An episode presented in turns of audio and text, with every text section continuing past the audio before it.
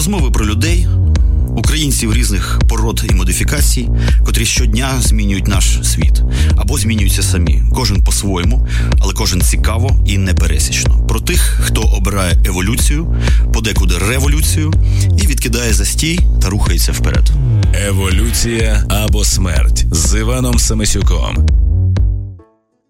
Добрий день, дорогі друзі. Знову в ефірі барокова композиція, котра сигналізує про те, що еволюція або смерть розпочалася. Я, як забігане кінгуру, вірвався в двері студії, тому що кругом затори, Київ весь а, на ушах, так би мовити, всі хочуть святкувати страшний значить, новий рік зі страшною силою.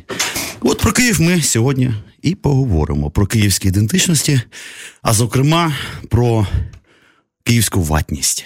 От. Сьогодні в студії у нас корінний киянин, рідкісна порода, пан Дмитро Савченко.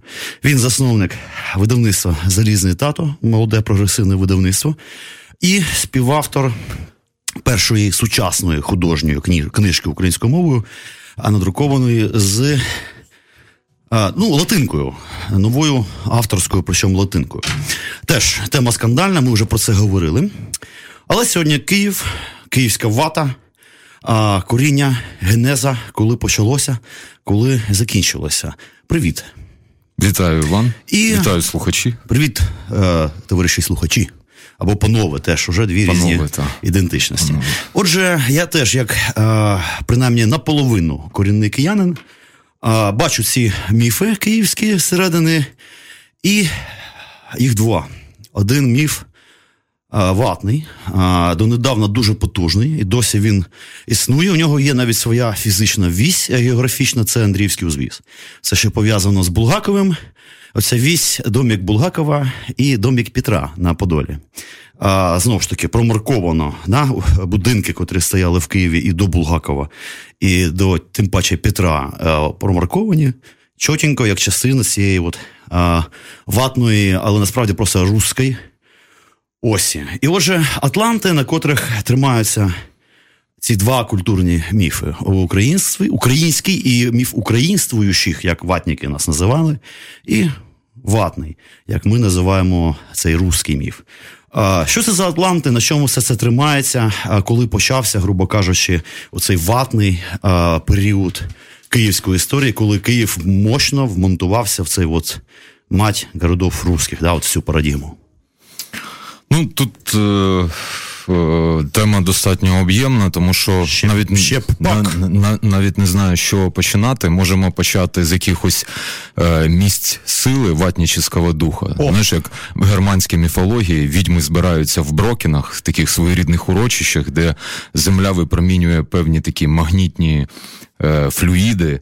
І от вони там влаштовують свої шабаши. То от такі от брокіни для е, російського націоналістичного шовіністичного дискурсу вони в принципі є в Києві, і це мене насторожує, тому що Російська імперія повертається на ті місця, де вона закидує якоря. Тож які власне е, якорі е, ватнічського духа є у нас на теренах неосяжного Києва, неохопного Києва? Почнемо. Ну, мабуть, в першу чергу варто було б почати з Києво-Печерської лаври. Тому що, власне, це така дуже цікава місцина, і вона має не лише якби релігійне, конфесійне значення, але також і ідеологічне. Ну, власне, підтвердженням цього є той факт, що по сьогоднішній день на могилі Іскри і Кочубєя Е, наведу таку маленьку ремарочку. Іскри і Качубі це е, ті полковники козацькі, які зрадили курс гетьмана Івана Мазепи і е, розповіли про хитрий стратегічний план. Нашого гетьмана спільно з Карлом XII Петру І. І е, ці люди вони поховані в Києво-Печерській лаврі. Зберіглася їхня могила. Вона знаходиться біля Одна на двох, вочевидь. Так. Бачу. Е, вона знаходиться біля трапезної церкви, і що мене насторожило, то це власне те, що там з'являються квіти. Тобто це свідчить про те, що в Києві є люди, які свідомо кладуть квіти е, на е, місце поховання таких от антигероїв української історії. Поряд з ними похований Петр Столипін Ну, думаю, що для багатьох слухачів е, це ім'я достатньо відоме. Е, прем'єр-міністр Російської імперії, якого застрелив СР Дмитрій Багров у Києві, якого поховали тут.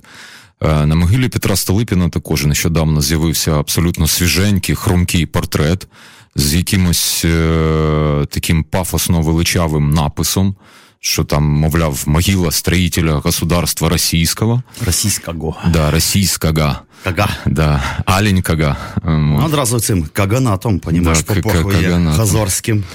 І, власне, ну е, а я просто розповів про такі історичні підв'язки, да, які мають конкретно політичний контекст. Ну, при тому і... такі а, старовинні, тобто а далі це мало розвиток. Між іншим, е, в часи Російської імперії іскрі Кочубєя були був встановлений пам'ятник. От е, постамент до цього пам'ятника залишився в наш час. При виході зі станції метро Арсенальна ми можемо бачити на такій е, тумбі, яка нагадує Кубка Аби мусульманський гармату, яка яка направлена в бік заводу Арсенал. Так, от, власне, на цьому постаменті за часів царату був встановлений абсолютно ідіотський і з естетичної точки зору ганебний диспропорційний пам'ятник іскрі Кочубєю. Між іншим, багато м- критиків тогочасних негативно е- оцінювали як е- цей твір. Ну і е, якщо спуститися до ближніх печер е, Києво-Печерської лаври, там є унікальна крамничка книжкова.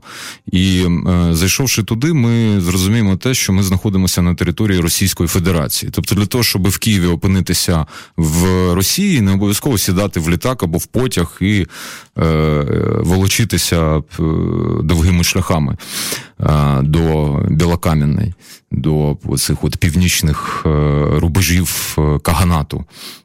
Е, достатньо сісти на тролейбус в районі станції метро Арсенальна, приїхати кілька зупинок, і ми опинимося на теренах Росії.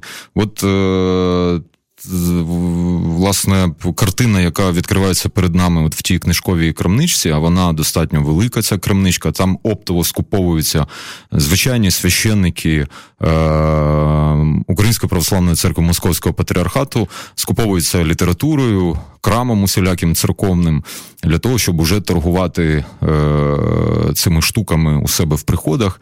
І подивимося на той літературний асортимент, який пропонує нам Києво-Печерська лавра, ми можемо е, сміливо братися за голову. Він дійсно жахає, тому що там і е, книжки дитячі про Велику Отечественну війну, там і література з георгівськими стрічками на всю політурку, і діди воювали. Вот, и там записки русского пилигрима, и uh, вся вот uh, ну, ця імперська література від Карамзіна, історика Карамзіна та Дмитрія Іловайського, який, між іншим, був членом Чорносотинського руху. І е, фактично, аж по наші дні ця вся література вона освітлює історичний процес е, з точки зору е, інтересів російської державності. Е, От, власне, Лавра, це я би сказав, що такий от головний осередок, осердя ватнічества Київського. Навіть я пам'ятаю, в 2014 році е, Губарів анонсував проголошення Київської Народної Республіки у 2004 було, було так, влітку. Е, і, е, мовляв, частина е, священиків, е, архієреїв повинні були пройтися з е, хресним ходом і е, зачитати там маніфест е, Київської Народної Республіки. І, і власне, це так, також свідчить про те, що от оці незримі ниточки е, зв'язку Києво-Печерської лаври з Кремлем вони існують. Ми не будемо вдаватися, можливо, в якісь кадрові подробиці або в деталі кадрових призначень на керівні посади в Українській православній церкві Московського патріархату, таких відданих е, лубянці е, архієреїв в лапках. Тому що це, мені здається, окрема тема. Але е, хотілося б також сфокусуватися на інші такі важливі ватнічські міста, сили притягання, це Святопокровський монастир, який знаходиться тут от неподалік, на Лук'янівці, жіночий монастир, е, який був заснований е, Олександрою Романовою, е, яка прийняла монашество стала інокінєю цього монастиря е, з іменем Анастасія, принцеса Ольденбурзька. І вона, власне, похована там також на території цього монастиря. І е, зовсім нещодавно, вже після війни, е, от на головній брамі їхнього собору. Центрального собору монастиря з'явився такий е, ну, помпезний величавий барельєф царя Ніколая II, що також мене, зокрема, дуже насторожило і змушує, в принципі, думати в такій площині, що де ж, в принципі, наші якісь е, органи, де наші е, ну, українські, я маю на увазі, якісь е, Куди ну, вони дивляться? Ну ну так. Е, І чи бачиться я, взагалі? Я, я, я, власне, хотів би якось так толерантно. Ну, маєш бути під час війни якісь, е, я не знаю, орган, який би керував гуманітарною політикою і принаймні мінімізував впливи е, з боку ворожої держави. А тут ми бачимо, що церква стає інструментом пропаганди. Е, що церква стає по суті таким своєрідним троянським конем. Ну вона і була троянським конем, але зараз вона активно розгортає діяльність е, саме в цьому напрямку напрямку.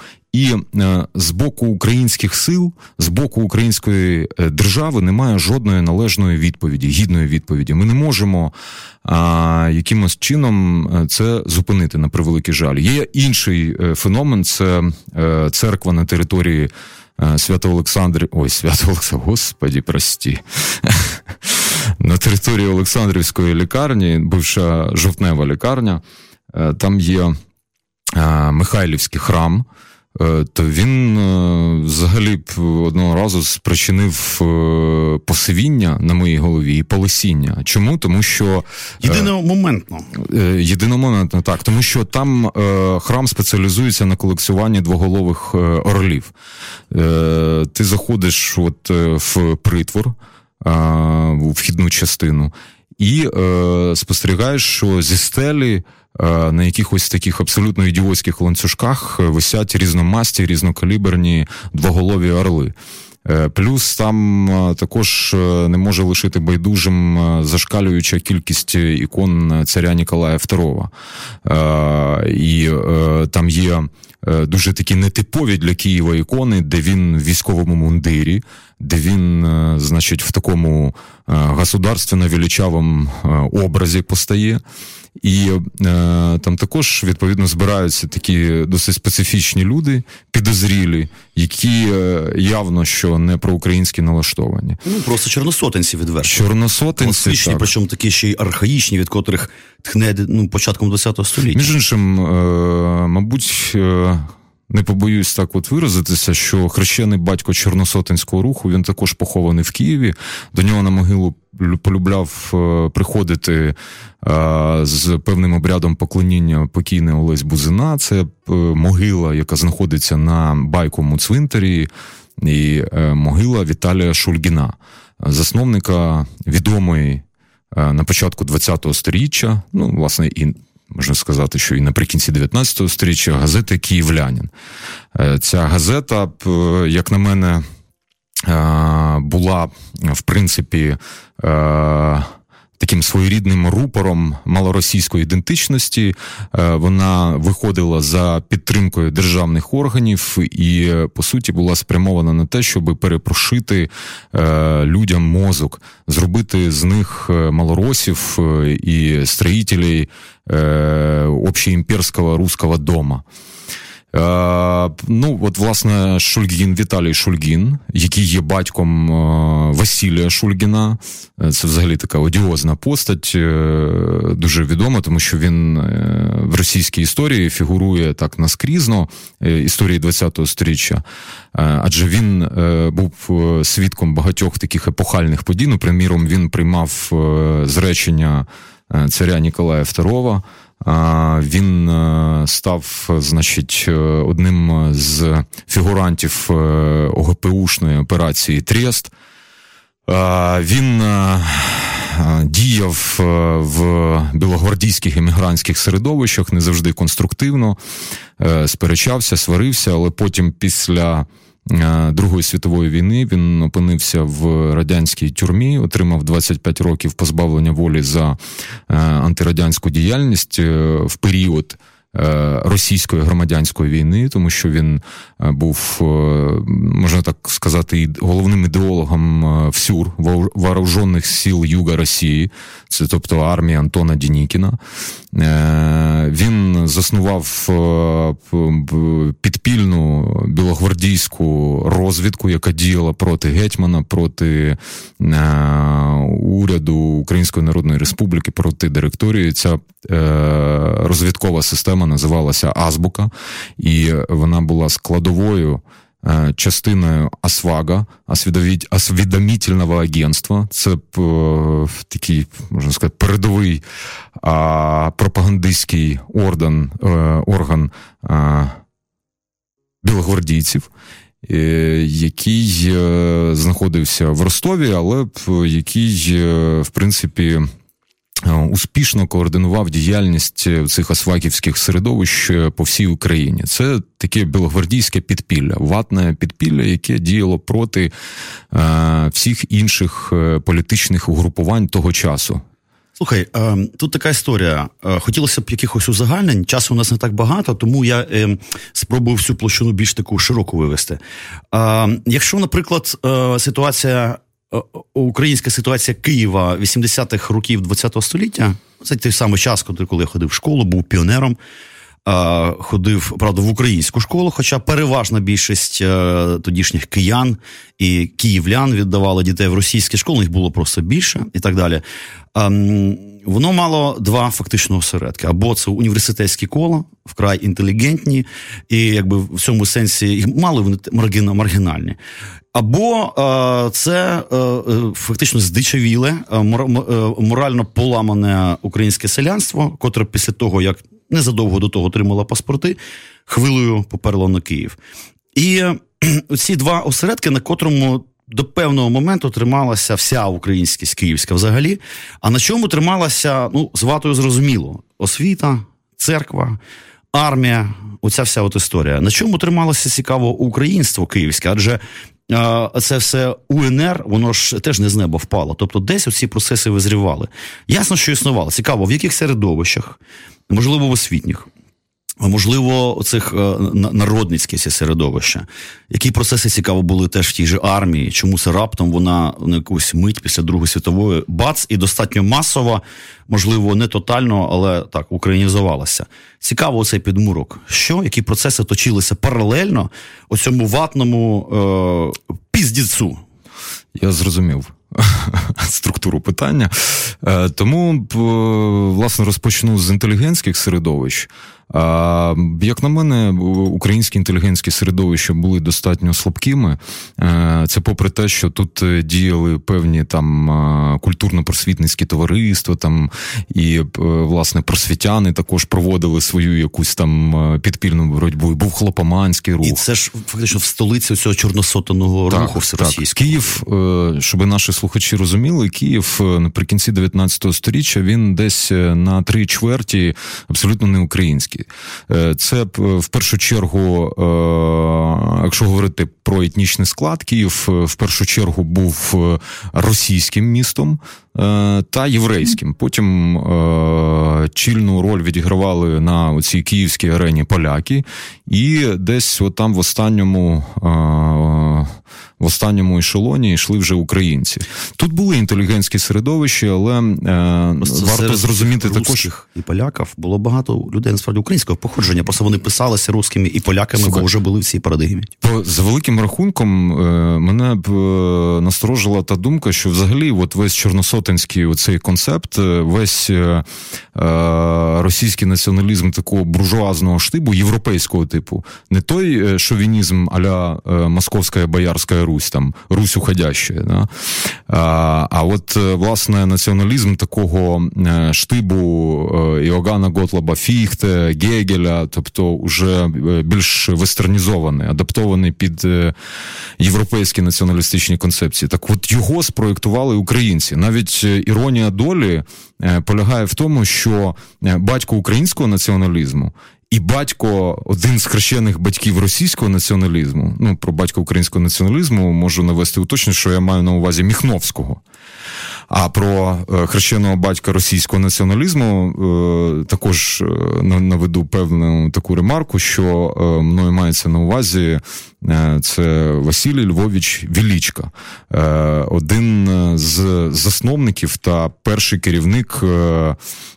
Першої чорносотенської організації, яка називалася Руське Собрання, виникла на початку ХХ століття, і по суті, це своєрідна така платформа, яка потім е, розтиражувала такі дочірні політичні підприємства, е, аля там партія права порядка, е, значить. Е, е, Союз е, архістратіга Міхаїла, там, ну і так, Союз Руського народу, з чого, власне, е, покотилася е, оця вся діжка російського шовінізму, і яка, власне, вибухнула вже.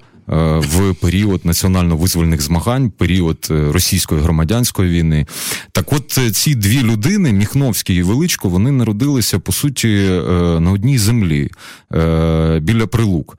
Е, тобто там е, ну, навіть територіально їхні оці е, села, да, вони знаходилися достатньо поряд. Ну це Гетьманщина.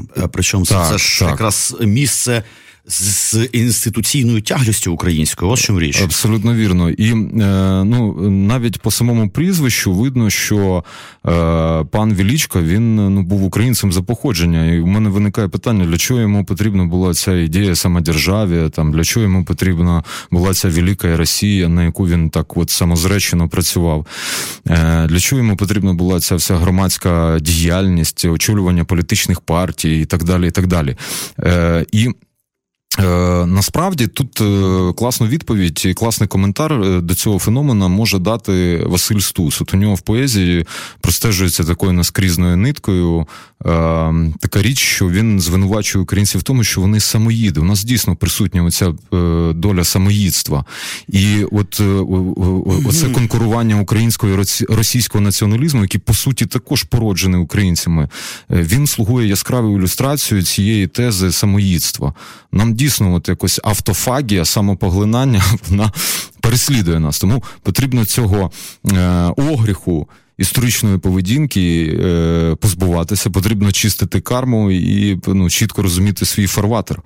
Тут постає дуже питання цікаве. Ну насправді ясно, що погляд поета це такий емоційний погляд, самоїсна. Насправді, я думаю, там є набагато більш прагматичні якісь історії, пов'язані з занепадом інституції Речі Посполитої і Гетьманщини як е, східного варіанту Речі Посполитої, і відповідно, якби ну інституційно вона просто програлася і новій імперії.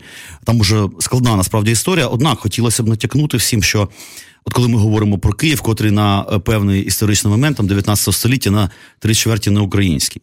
Однак е, це є часто такою картою з кишені оцих цих е, борців з цими селюками, да, з биками і за тим усім. Що міська та культура в Києві українська була. Була, але і я кажу, слабенька дуже. Вона була, я маю на увазі. Хлопомани, всі. Ні, я маю на увазі ще раніше. Річ у тім, що там в тому ж самому 18 столітті оця пульсація Магдебург петербурзького права. А вона вся в Києві була. Е, е, міська цехова культура. От ми зі Святославом Лихо робили програму, теж зачепили Київ там 18 століття, буквально трошки. Він теж киянин, і от він наводить такі приклади, про котрі ми вже не знаємо, коли на Подолі ще стара добра ця значить, ратуша була, як е, е, спеціальний е, магі, е, виділений магістратом сурмач, сурмів сурмою кожен день час відбивав, як були абсолютно європейські за походженням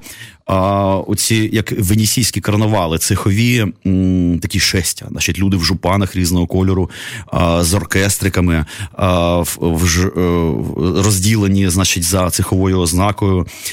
Це вся культура була. Була, але ти зверни увагу на те, що е, Поділ це нижнє місто. Тут е, жили б ремісники, тут жили Звичайно. трударі. Ну, верхнє місто фактично, в верх, верхньому місті, не було, місті жили переважно росіяни і євреї, і поляки. Були українські поселення, починалися десь от в районі Деміївки, ну і так далі. і так далі. А тут все ж таки Поділ він межував з Куріньовкою, тут до Шулявки, до поряд. Там, де 18 століття, там ну, недалеко і 17. І от ситуація 17 століття вже інакше. Плюс не забуваємо про е, той факт, що е, маса тих людей, котрих там ми зараз називаємо поляками, насправді були просто українцями в тому контексті, сполонізованими. Насправді, якщо ми хочемо адекватно назвати там поляків того часу поляками, ну найліпше, мабуть, вживати слово лях, а котре найбільш точно е, ідентифікує як от тих самих ляхів, з котрими значить, мучилися козаки. Тому що поляки теж міняються, і багато поляків мають просто відверто українське походження. Ну і так далі. Я скажу так, що е, от оці російсько-шовіністичні монархічні організації початку ХХ століття, які виникали на урядові гроші за підтримкою, якби усіляких державних програм, потаємних царської охранки, е, вони по суті е, були спрямовані е, на два негативних для імперії явища: це український рух і польський рух. Як пов'язані так, між собою. Якщо копнути глибше, то власне заснування Київського університету Святого Володимира, воно також пов'язано з намаганням Російської імперії насадити тут через освітні програми російську ідентичність, яка могла б перепрошити мозок і поляк як полякам, так і українцям. Чому значить, момент заснування, рік заснування е, Київського університету 1834, тому що зовсім нещодавно відбулося польське повстання, і е, москалі абсолютно чітко усвідомлювали загрози з боку польських культурних середовищ. І українці вони також знаходилися в достатньо тісній колаборації е, на цій ниві протистояння російській програмі асиміляційній державницькій. Е, і тому це був такий опозиційний табір для імперії, е, його потрібно було роздробити. Йому потрібно було нав'язати цій цьому народові, українському, польському, потрібно було нав'язати е, інтелектуальну еліту нового штибу, яка б мислила б е, російськими категоріями, яка б мислила російською історією, російськими ідеологемами, яка б дивилася крізь оптику саме московських міфологем історичних на дійсність і так далі. і так далі. Тому якби. Тому, власне, і маємо таку проблему, що писемні люди вони були переважно російськомовні. Тут е, в цьому питанні також варто було... З певного моменту. Так, з певного моменту. Я ж е, зазначив mm-hmm. власне це. Е, а от щодо армії, набагато цікавіше стоїть значить, проблема, набагато цікавіше стоїть питання. Особливо тому, що... цікаве дрібне офіцерство. Дрібне офіцерство, так. Це тут чого варти тільки от цей факт там Грушківського повстання на початку національно-визвольних змагань. Грушки є такий район в Києві. Це Грушки, Відрадний, там між парком Відрадний, Гарматною і проспектом Перемоги. То ця місцевість е, називається Грушки. Це стара така історична назва. Там знаходилися е, казарми. І е, в цих казармах е, перебувала величезна кількість е, військових. Е, між іншим, військові були мобілізовані переважно з Чернігівщини та Полтавщини. От вони в 17-му році відмовилися їхати е, на е, фронти Першої світової війни і воювати за якусь ефемерну Російську імперію. Вони побачили, що москалі тікають з фронту. Москалі були дезертирами номер один. Намагаються всі ці дири фронтові заткнути українцями. Вони відмовилися їхати на фронт, і між іншим їхні інтереси, їхні політичні меседжі і вимоги е, озвучував е, саме Микола Міхновський. І з Грушківського повстання починає рости це товариство полуботківців. Це одна з перших українських націоналістичних формацій. Вона здійснювала величезний гуманітарний політичний вплив на військові середовища. Вони ініціювали український військовий з'їзд, ну і так далі. і так далі. І Тому військовій сфері б можливо все було трошки трошки краще, я б так сказав. Е, звісно, що генералітет е, все ж таки був е, таким печерно монархічним. З виразною орієнтацією на Москву, на Петербург, але от дрібне офіцерство і рядовий склад він все ж таки здебільшого був проукраїнської орієнтації. А це може бути пов'язане а з тим, що знову ж таки Полтавщина, Чернігівщина як відлуння Гетьманщини, там де інституції тримались дуже довго. Однозначно. І момент самоуправління і уявлення себе як реально автономії, хай навіть там з певного моменту на папері, а з певного моменту просто в уяві, однак менше з тим. І е, той факт, що якраз це дрібне офіцерство часто походить е, ну, із козацької шляхти, в тому числі. Я думаю, цей момент е, цього якраз хвиля. Е, як на, на наслідок європейського романтизму, е, оце відновлення інтересу до барокової своєї історії, козаччини і так далі. і так далі. Вочевидь, цей вірус уже, ну як вірус в лапках, мабуть, був уже в головах цього українського за походженням поміщицького да, офіцерства цього. Е, абсолютно погоджуюся. Я навіть можу тут тільки додати власне спостереження. Мені здається, що ця гетьманська структура, гетьманський устрій який дуже активно і дуже затято викорінювався російськими впливами, всякими там малоросійськими колегіями і так далі. і так далі то е, він нікуди не зник. Він просто перейшов в якусь таку номінальну площину. Тобто існувало дві паралельні структури. Існувала фактична держава з цими бюрократичними наворотами, і вона була абсолютно ідеологічно чужою. Це я маю на увазі Російська імперія. Але люди з'ясовували між собою конфліктні питання. Люди е, жили, дотримуючись якихось е, поведінкових світоглядних регламентацій і керувалися звичаєвим правом. Так, оця Гетьманщина пішла в площину звичаєвого права. Це е, така е, по, суті, це уявне законодавство, це законодавство неформального типу, яке пішло в підпілля, в катакомби. Котре Є... походить, так. як не дивно, від литовського статуту, в тому числі. Тобто чаглість скажена абсолютно. Так, тобто, так, 15 століття, да, там. Тут тоді таке питання постає. Знаєш, як спецслужби е, ворогуючих країн часто мають неформальні канали зв'язку, там да або навіть сучасні українські підрозділи, там технологічні, скажімо, аеророзвідка. Вони мають канали там через Фейсбук, ляля та поля, е, щоб підтримувати якийсь технічний зв'язок з опонентами. Як зараз це відбувається часто на фронті? Цікаво. Е, як співіснувала оця оці українствуючі на і оця вата.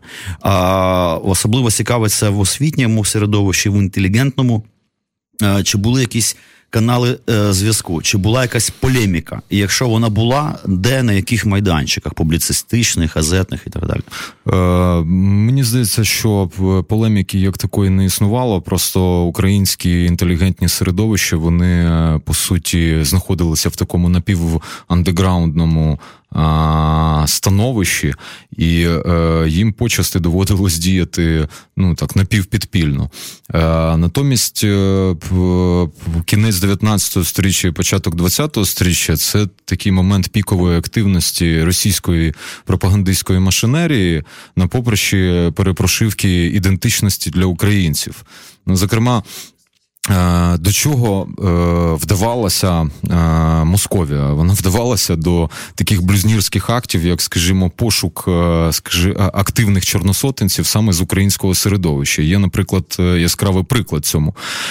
Це Анатолій Савєнка, один з засновників партії правого порядка і Е, також дійсний член, почесний член Київського клубу русських націоналістів. Виявляється, і такий був Київський клуб русських націоналістів. І, е, і саме от цього коника. Е, Анатолія Савєнка, е, російський царат, а він був членом Державної ради. Ви знаєте, що це е, ну такий орган, який був створений на противагу Державній думі для того, щоб нейтралізувати ці ліберальні впливи Державної думи. Цар сформував по суті державну раду, яка б діяла в діаметрально протилежному напрямку і допомагала зберігати цареві абсолютну владу. Так от е, сам цей Анатолій Савенко, який походив з Переяслава, е, який, по суті, виховувався в україномовній родині, е, але потім на якомусь етапі потрапив до Києва, вступив на юридичний факультет Київського університету Святого Володимира, став, значить, Присяжним довіреним Київського окружного суду і займався, значить, випуском газети та також громадською активністю. Він, будучи депутатом четвертої державної думи, стає ініціатором скажімо, скасування е, такої законотворчої ініціативи 37. Це 37 народних е, обранців в Державній думі, які вимагали від царя впровадження української мови в початковій школі. І е, він, власне, Савенко зібрав ну, опозиційних скажімо, представників Малоросії і позиціонував е, свою петицію до царя як, е, скажімо, документ, як е, як папір, який озвучує волю малоросів. І Він писав, що от наша воля, вона исходит из серця Малоросії. Ми не хотим, значить, українського язика в начальній школі. Тобто, мені здається, тут російський режим він діяв дуже за простою схемою, дуже простий алгоритм. Розподіл розподіляти українців і сварити їх між собою. Е, тому шукалися от такі от е, постаті, такі діячі.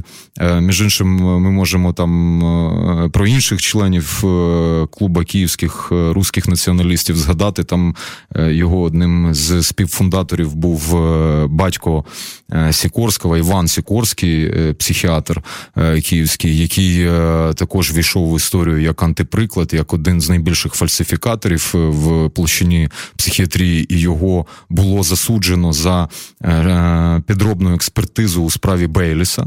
Е, ті, мабуть, та частина слухачів, яка хоча б трошки цікавиться історією Києва, то знають, що це такий е, штучний антисемітський судовий процес був. Сфабрикована справа, і єврея Бейліса звинувачували звинуватили у ритуальному вбивстві Андрія Ющинського, студента Київського духовного училища. А, І е, Беліса на якийсь час е, посадили в тюрмі. Був дуже такий е, резонансний процес. Його часто порівнюють зі справою Дрейфуса у Франції. І от, значить, експертом у цьому питанні був Іван Сікорський, батько конструктора Сікорського, який спроектував першу модель е, вертоліта, гелікоптера. Е, і цю експертизу, власне, засуджено і там 12, 12-тим всеросійським з'їздом е, докторов, да, це Піроговський з'їзд. Потім в Лондоні також відбувався міжнародний з'їзд лікарів, і його експертизу взяли як антиприклад, як світовий безпрецедентний випадок фальсифікації справи з боку медика. Це неприпустиме явище е, в професійному середовищі. Тобто фальсифікація, фальсифікація на ґрунті ще й махрового антисемітізму. Махрового антисемітізму, і е, там е, він посилався на там, значить, певні висновки якихось французьких там славістів, істориків, і дав цьому дуже просте визначення, що мовляв, Бейліс діяв як представитель, значить, раси Якова, который Э, жаждал, э, значит, национального мщения э, представителям других рас. От вам і Сікорський, значить. Так, от вам і Сікорський. Слухай, я Іван хотів би, у нас не так багато часу, знову ж таки, але я не можу не обійти емоційну складову. Я хочу проілюструвати, так би мовити, один з таких ватних гімнів, поставити буквально на хвилиночку з кінофільму Дні Турбіних, Білої акації, Гроздя душисці. Будь ласочка. Українська інді музика на Радіо Земля OFR.FM Целую ночь соловей нам насвистывал, Город молчал, и молчали дома. Белая акация гроздья душистые, Ночь напролет нас водили с ума. Белая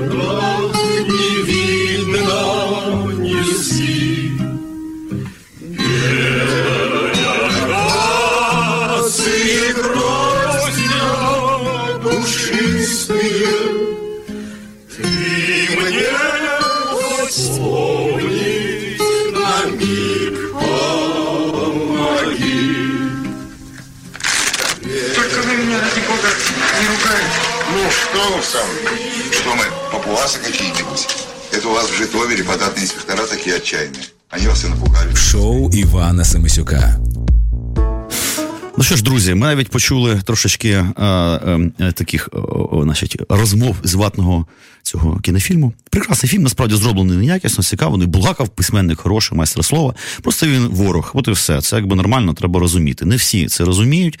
І Київ насичений такими якимись, ну насправді абсолютно вороженими ворожими архетипами, і усвідомити, прийняти це все дуже складно. Особливо чим цікавий Київ. Київ цікавий якраз тим, на мій смак, як киянина, що е, от він достатньо успішний. А в плані продукування. І експансія усіх нових смислів. З одного боку, ми маємо тяжкий е, міф, е, котрий, скажімо, ну у нього є свої осередки навіть в такому трольному середовищі, типу от Адольфич, да, от відомий блогер, а, котрий е, у нього там цілий виводок усіх борців з биками, селюками, е, там ціла таке напівватне кубло. Цікавий феномен. Вони якби з одного боку не толерують сучасну Московію, якби е, толерують Україну ну, як політичний проект, однак не толерують, скажімо, наш національний інтерес. Тобто вони його взагалі не визнають, а, вважають штучним. Хоча він є, і оцей е, попіл Клоаса, котрий в наших грудях, е, це цілі величезні нашарування, саморефлексія з приводу там старої української міської культури, котрими можуть собі дозволити там люди в окулярах, українська інтелігенція і навколо інтелігентствуюче, до просто голодомору, котрий є, він є. Він хоч задавлений, забутий, але він є. І плюс абсолютно оце скотське становище, в котрому знаходилися колгоспники, коли в цих селах реально фактично штучно не клався асфальт для того, щоб е, логістично села були незручні, некомфортні, огидні, брудні, роздовбані і так далі. Вони самі перетворили е, нас. На скотів, а потім ще й глумілість, коли роздали паспорти. Да, І коли оця тема відомо, коли в Київ приїжджав хтось з села, його там пиздили якісь пацани з бісарабки, оця вся фігня полубандістові, котрі абсолютно щиро вважали, що вони кияни в Києві сіда по-українськи говорили, а ти бик і селюк. І для мене це все було по-русски, по-русски. Звісно. А для мене це все було феноменально. У мене прадід жив на московській площі, він говорив українською мовою. При за часів Сталіна якось вмудрявся ходити мало того, що в вишиванці з вусами, ще й був їбака. Він, коротше, наробив дітей, десь дівся. Коротше, такий непонятний, що я аліменщик такий. От, тобто я завжди розумів, що що-то тут не то. Тому що в мене просто в родині, не зважаючи на всю всю пульсацію, є якийсь інший приклад. Я знаєш, поступово-поступово почав колупатися, однак без якихось конкретних, дуже локальних маленьких осередків, от українською єства, такого не бандерівського розливу, а скоріше петлюрівського, е, котрі в Києві завжди були. Це переважно освітні кола. От, наприклад, школа імені Шевченка, художня, яку я вчив, вона завжди пульсувала оцими українськими смислами. Плюс Динамо Київ.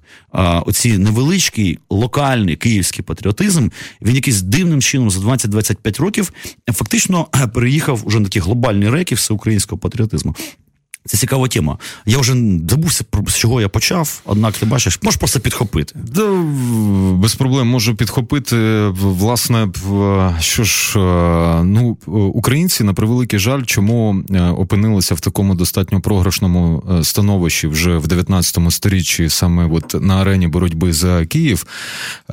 Як на мене, також і з іншої причини, це те, що українців не було можливості увиразнювати свій дух в архітектурі. Ми знаємо, що е, за часів Російської імперії були накладені е, певні мораторії, які забороняли е, зводити там храмові споруди в дусі козацького українського Власне, бароку. Тому в Києві дуже багато абсолютно так. московських церков. Луковички, оці Луковички, купола да, у вигляді да, луковичок. Тобто це була реальна заборона на архітектурні форми. Так, а е, москалі вони дуже чітко розуміли е, тонкий психологічний принцип дії архітектури на свідомість Абсолютно. людини. Тобто, якщо людина живе в архітектурному середовищі, які овиразнює абсолютно інші ідеологічні меседжі, естетичні естетичні меседжі. Так, е, так, е, так більше того, ми можемо пройтися по е, храмовим спорудам кінця 19-го, початку 20-го сторіччя. Це переважно московсько-ярославський стиль, це переважно купеческий стиль, який походив від тюремного архітектурного так, стилю.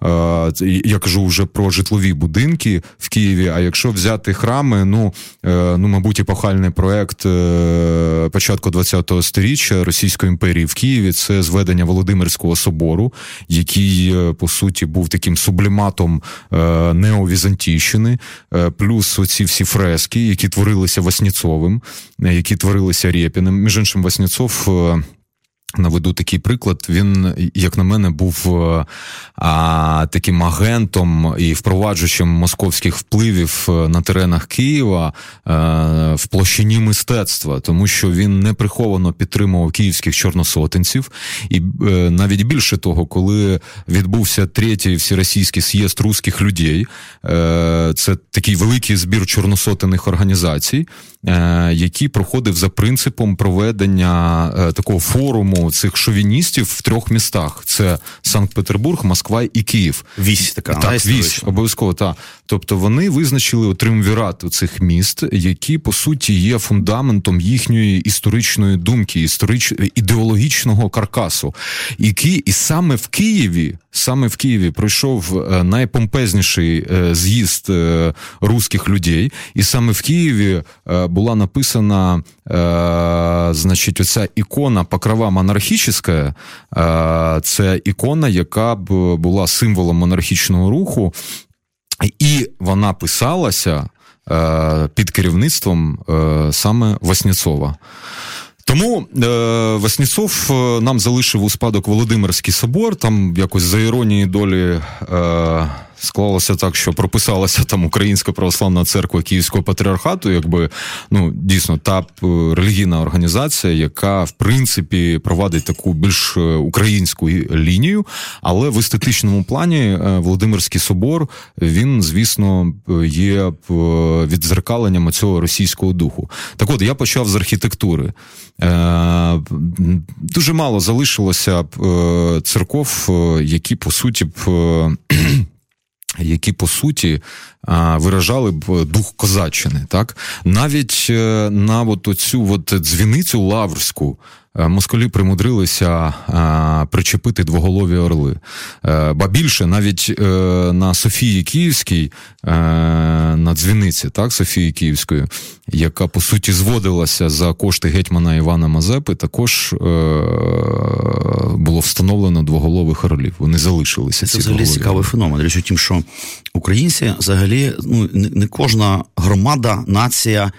Взагалі, в епоху бароко мала свій національний стиль бароко. Це говорить про ну, глибоку рефлексію цього естетизму і взагалі тодішнього цього світу і ну, актуальність цієї громади, котра реально жила повністю в бароковому європейському контексті. Росіяни, скажімо, з національного бароко російського можна сказати, що нема, тому що це такі чисті рефлексії на італійське бароко, почасти навіть і на польське. Ну так ем, італійці ну, забудовували санкт Петербург. І от як так вийшло, що не барокова набагато більш молодша формація, да, отак от взяла і подолала таку потужну історію з серйозним бекграундом. Тобто, можна сказати, що, скажімо, просто проект е, Річ Посполита, тобто Шляхетна Республіка, на певному етапі просто програв якимось, типу, тодішнім неоімперським цим проєктом, виявився менш ефективним.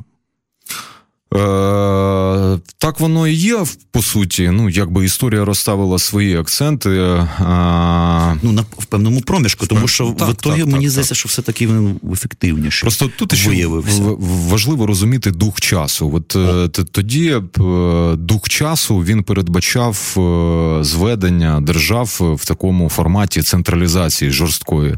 А Річ Посполита, вона ж по суті була ну такою парламентською демократією. Та от з часів часів Генріхових артикулів там е, запроваджується ця парламентська система. Королі е, польські вони обиралися шляхом голосування. Знаєш, Мені це все дуже нагадує. Е, взагалі це треба артикулювати сучасне А в Московії цього не було. Тобто сучасна Україна відрізняється саме оці підмурки там. Е, ми живемо фактично, це річ Посполита східного обряду, як казав пан Ростислав Мартинюк. У нас виборний король. У нас ося шляхетна, хай в лапках, але аристократія, ну оця магнатська, все те саме виборний король, плюс навіть приватні армії. Оця оця от історія, вона в тій чи іншій формі є. І плюс достатньо потужна оця ну, така ну, мілітарність, як виявилося, да, за кілька років побудована, таке, якби майже полковий устрій. Ну, принаймні таке ехо від цього є. Це дуже цікава штука, що знову зараз в Україні борються ці два проекти Московія і Річ Посполита. Е, це теж цікава оптика, і є, мені здається, смисл на Україну сьогоднішню саме через цю призму подивитися. Ми тоді е, краще розуміємо, що взагалі відбувається. Да? Така от гетьманська демократія. Всі ці наші чуваки, там Леонід Даниловичі і прочі наші Порошенки, це фактично такі, ну, типу, гетьман, гетьманщина. Особливо навіть естетичні моменти. Е, навіть фенотип дуже схожий. Скажімо, це все як це реєстрове городове козацтво. Часто я був в музеї у Львові в одному роздивлявся прасуни, котрих не нагуглиш так просто. Я до того отримував права в Дарницькому ругу МВС України в місті Києві. І там така дошка пошани. І я здивувався, а там ті самі їбальники, абсолютно. Тобто фенотип з кінця 17 століття мусорської, у цих полковий, знаєш, він зберігся.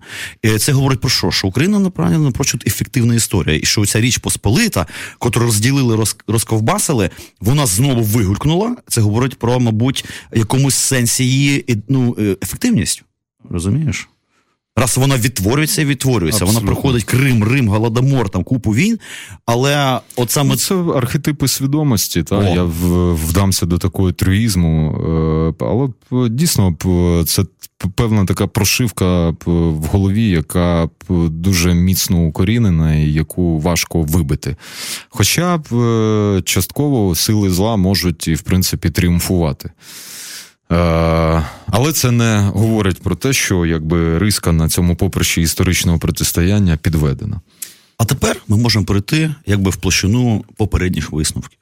От ми так бекграунд якийсь накидали, ля-ля та поля. Але тепер ми бачимо сучасну ситуацію в Києві.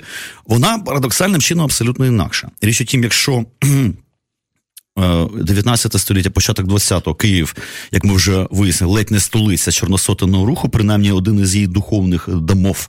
А, То сьогодні в Києві, незважаючи на його ну, достатньо серйозну русифікованість, я маю на увазі ну, умовну, культурну, скоріше посовітізірованість, тому що все-таки культурний.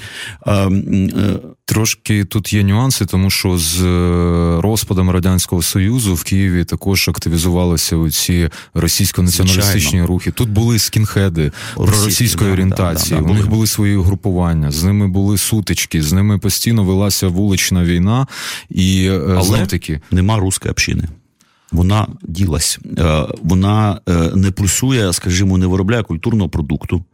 А, ніякого взагалі. Ні, ну чому, у нас ж є клуб руської книги, вони там там якісь люди збираються. Знаєш, культурний продукт це широке явище. Це не десь люди збираються, і хтось там на сіміструнки романси на Андріївському, да, там цей такий сивий Вінарський, Вінарський, да. ну він це, єврей, старий київський. Ну, це стара київська історія. Теж, до речі, цікаво поговорити і про роль єврейської общини, тому що вона те дуже неоднорідна в цьому сенсі. Хтось сприймав український продукт, хтось був абсолютно, абсолютно. проти. Однак. Оця пульсація саме руська, вона десь ділась, тобто саме московицька, в чистому вигляді. Вона мені здається програє. Ну е, українці взагалі з 20, з початку 20-го сторіччя зробили колосальний ривок е, в бік українізації Києва, і е, це дуже крута перемога, в принципі. Вона Які, не остаточна. Який період 20-го століття? Тому Та що от був, початку був момент, по сьогодні був момент, коли вона дуже провалилася на кінець 70-х років, майже до нуля, фактично. Було так, але от якщо говорити про Київ станом на сьогодні, так і про Київ станом на початок 20-го сторіччя, тут декілька проєктів української державності зрештою було зреалізовано. Це УНР, це Українська держава гетьмана Павла Петровича Скоропадського, ну і так далі. І Потужний і державницький інстинкт. Так, от, от в Києві він в Києві він є. Е, і е, навіть якщо говорити про Київ 30-х, е, 50-х років, він все одно був таким осередком дисидентствуючих середовищ. Сюди навіть тікали от оці от російські дисиденти. Вони тут знаходилися, і вони ну знову таки, я зараз е, намагаюся так під окремою оптикою дослідити явище е, руської катакомбної церкви. Так вони чомусь е, ці катакомбніки собі обрали за арену дій не Росію, а Україну. І вони між іншим були в принципі такими більш-менш лояльними до українського питання. Ну це окрема гілка Білогвардійщини, яку особлює барон Врангель, який дійсно ставився. От пізній Врангель він дуже з симпатією ставив ставився до українців. Там його дві армії воювали в складі петлюрівських військ це під час польсько-радянської війни. Ну, е, це окрема тема. Так збив. Збився точніше. Ладно. Ех. Давай тоді так. Тут теж дуже цікава історія. Річ у тім, що старий Київ ще 80-х років, хоча я народився а, у. Я всього лише 79-му поділ, єврейський поділ, котрий був е, ще на початку 80-х років, і я навіть е, чув ну, людей е, дуже старих там бабушки по 92 роки. Я там приходив до когось гості, говорили по телефону цією от мовою, яка вже майже зникла з побуту ем, ідиш. Мене так вразило, це коли сидить така аристократична пані, котрі там реально було там 92 роки. А це була просто подруга моїх батьків, її ну, онука була. І вона говорила цією дивною мовою. Ти розумієш, е, який там під цим всім підмурок, і ми тільки ледь-ледь щось хопили. Ні, так питання і поділ тому, був що дуже цікавий. На початку 20-го сторіччя виходила періодика в Києві ідишем. Власне, тобто Київ був серйозним е, епіцентром і цієї всієї історії, в тому числі думаю, що і націоналістичної єврейської якоїсь ну, ну історії. Голдамер, Бесарабці, власне. Да. І оцей поділ 80-х, ти йдеш по всіх дворах, а там ці всі, як в Одесі, абсолютно е, якісь оці е, е, старі дідушки на ортопедичних, от этих от якихось дивних Більше того, я, зуті, дуже я, цікаво. Я скажу те, що так, щоб завершити гешталь, що Україна є також і колискою єврейського націоналізму. Ну, власне. Звідси походить, ну, по-перше, от ідея сіонізму, да, Жаботінський одесіт, він же ж по суті сформулював е, підмурки власне оцього концепту е, нового Ізраїля. Е, також е, з України походить власне таке явище, як єврейський ренесанс, хаскала. Тобто Україна є колискою хасидичної культури. Так тут поховані там Цадік Нахман Браславський в Меджибуші покоїться прах Баал Шемтови Бешти. Ну, по суті, засновника хасидизму. Між іншим, Бал Шемтова Бешта дружив з Олексою Довбушем. От і Олекса Довбуш е, навчив, е, значить, Бешту курити і подарував йому люльку за те, що е, Бешта його сховав в Карпатських горах, коли їх переслідували гайдуки. І власне сьогодні, проходячи повз Подільську синагогу, ми можемо побачити, що ця традиція Бешти курити вона передалася звичайним хасидам. Там під синагогою, тут на Подолі, хасиди часто виходять на перекур. Та, тому якби знов таки Україна дійсно дуже плодюча е, в плані от оцих от е, націоналістичних концептів. Я ж кажу, звідси походить і російський націоналізм, і єврейський. Ну і само собою очевидно і зрозуміло, що український націоналізм. Тут е, мушу, ми вже під, підгрібли під фінал. Фактично, боже, говорити можна вічно. Насправді вічно. можна зробити другу серію, тому що, скажімо, коли мова торкається ідентичностей, тут дві-три програми треба робити. Як от ми з Ростиславом Мартинюком робили. Ми робили програму про ідентичність київську. Ми робили програму з Антоном Санченко про південну українську ідентичність, морську. Але зараз мусимо іти з ефіру, прощатися, і ми попрощаємося і поставимо гімн а, українського українського Києва, українського Києва а, феноменальним чином народжений якби ну, в УРСР. УРСРівська ідентичність теж окрема тема. Здається, автор Платон Майборода. Ну, ну тут я Чи... прямо зараз не скажу, бо я, я, хрін... я хріновий киянин такий, знаєш, ще й не виспаний. Я теж не, не стверджую. Отже, а, як тебе не любити, Києве мій? До побачення. До побачення. Так звучить земля. Сучасна українська музика цілодобово на ОФР